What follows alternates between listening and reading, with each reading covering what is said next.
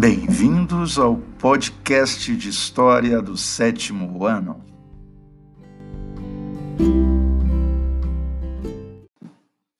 Bom dia, pessoal. Hoje iremos falar dos séculos 14 e 15 da Baixa Idade Média. Esses séculos foram importantes porque neles ocorreram eventos que propiciaram a crise do feudalismo. Esses eventos são a fome, guerras, a peste negra e a jaquerris. Todos esses eventos citados provocariam inicialmente uma queda demográfica e uma instabilidade na produção agrícola, principalmente fome, guerras e peste negra. Pois muito bem, vou começar a relatar agora as causas e consequências de cada um desses eventos. Vamos começar pela chamada fome, ou grande fome. Ela, pessoal, foi acarretada pela, pelas condições climáticas adversas. Chuvas fortíssimas durante alguns meses dos séculos 14 provocariam uma queda na produção agrícola. Mas não só essas condições climáticas adversas explicam a grande fome. Temos que falar também do crescimento populacional, ocorrido nos séculos 11, 12 e 13. E a maneira como a população crescia, as técnicas agrícolas que foram inventadas no início daqueles séculos não era mais suficiente para produzir alimentos para a contento, né, para abastecer essa população que crescera. Além disso, alguns hábitos da nobreza também passaram a atrapalhar. Alguns nobres passaram a não mais abrir áreas de cultivo, não querer derrubar as matas que até então eram utilizadas para a caça, que era o principal esporte deles. Outra coisa, o solo que até então vinha sendo utilizado, ele passou a ficar infértil. Então, esses fatores conjugados aí levariam a uma queda na produção agrícola e a imediata é, falta do excedente. Além disso, isso provoca, além disso, vai, vai provocar também a inflação, né? Quando a gente conjuga aí a lei da oferta e da procura, quanto menos produtos você tiver para oferecer, mais caros esses produtos ficariam. Então as cidades começam a ficar desabastecidas, os produtos passam a ficar caros e ao mesmo tempo o campo também passa a sofrer com essas consequências nós vamos ter falta de alimentos para essa população campesina.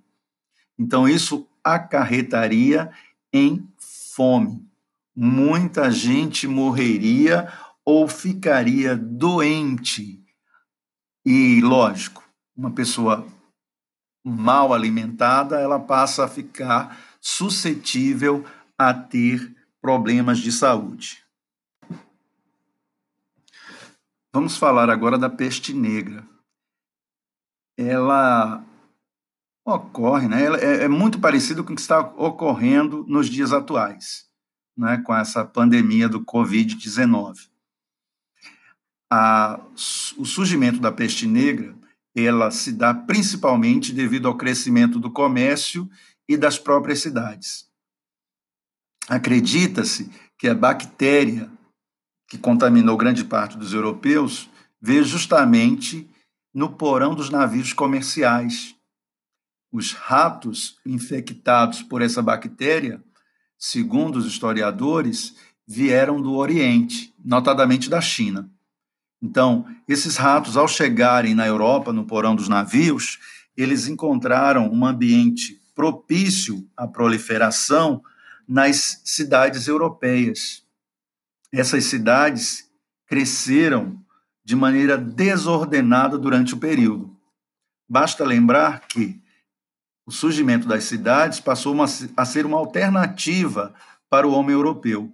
Muitos jovens eram levados para aquelas cidades, jovens camponeses, justamente para ter uma alternativa de vida, fugir da atividade estafante do campo, já que eles eram servos, e os pais colocavam as crianças nas cidades para aprender uma profissão, nas oficinas, e quem sabe no futuro terem serem né, trabalhadores assalariados. Pois muito bem, as cidades crescem desordenadamente, elas não possuem nenhuma forma de higienização, elas não eram urbanizadas no sentido de ter um sistema de esgoto, de água potável.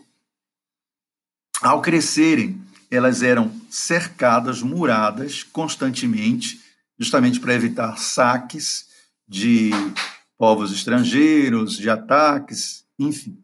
Então é nesse ambiente de cidades que cresceram desordenadas, muradas, que os ratos iriam proliferar e difundir justamente a bactéria que eles possuíam. Se diz que a contaminação era por via oral ou então a picada da pulga que infestava os ratos. Essa doença, ela dizimou com cerca de 30% da população europeia. Percebam, essa mortandade, ela iria diminuir a quantidade de pessoas aptas ao trabalho e ao consumo. Além disso, as atividades comerciais passaram a ser extremamente perigosas, haja vista que o contato entre comerciante e comprador era no tete a tete. Então, como a doença ela era transmitida pela via oral também, passou a haver um problemaço aí. O comércio entraria em decadência devido a essa, essa doença terrível. Então, isso vai afetar o desenvolvimento do comércio e também do próprio sistema feudal. É como se houvesse, no mesmo período, dois sistemas convivendo simultaneamente. Um campo ainda com mentalidade feudal e uma cidade que aspirava o desenvolvimento do capital.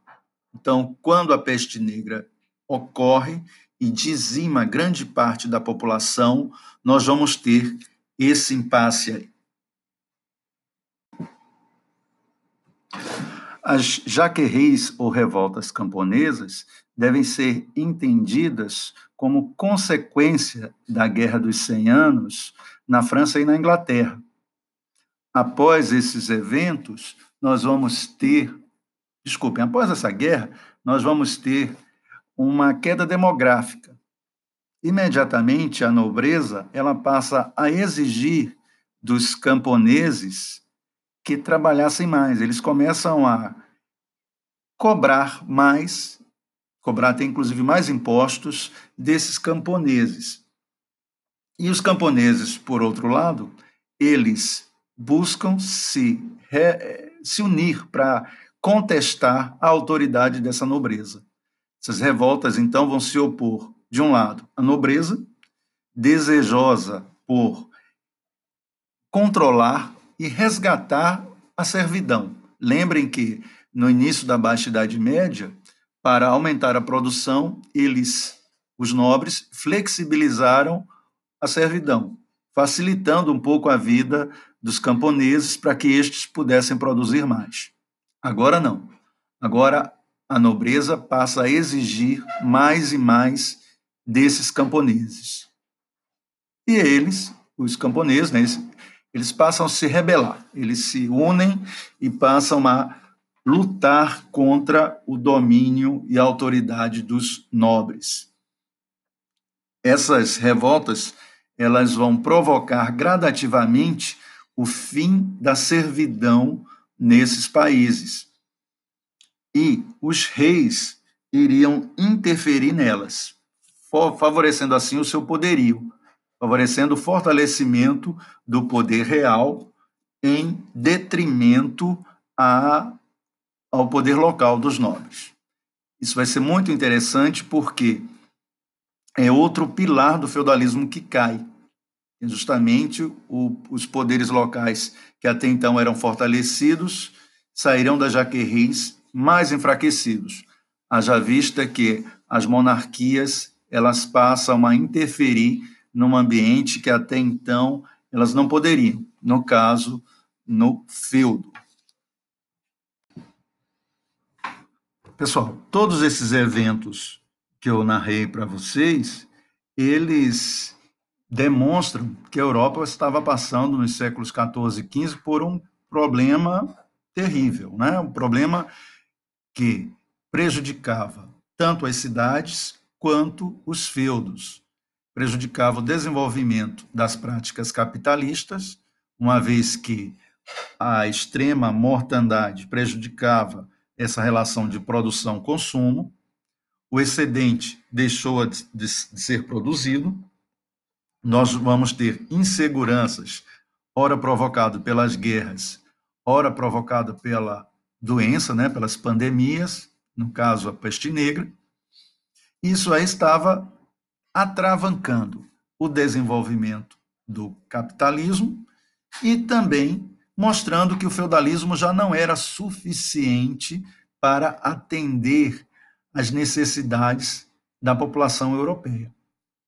Se vocês lembrarem, no século X, quando houve um crescimento populacional, houve falta de, havia falta de terras, né, a concentração de terra nas mãos de uma minoria, foi a Igreja Católica quem criou, naquele momento, para socorrer o feudalismo, o movimento das cruzadas, para tentar tirar o excedente populacional da Europa, enviar para o Oriente, expandir o feudalismo para o Oriente. Né? Aí vocês sabem o que acontece depois.